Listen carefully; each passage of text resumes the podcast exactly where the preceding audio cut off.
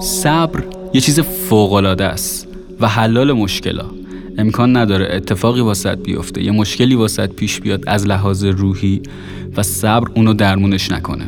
البته وقتی که با زمان دست به دست هم بدن پس ترکیب صبر و زمان همیشه حلال همه مشکل است شکست عشقی خوردی صبر داشته باش اوکی میشه. اگه تو کارت موفق نیستی صبر داشته باش و تداوم. موفق میشی بالاخره. اصلا نگران نباش. گر صبر کنی ز قوره حلوا سازی. خلاصه که صبور باشیم.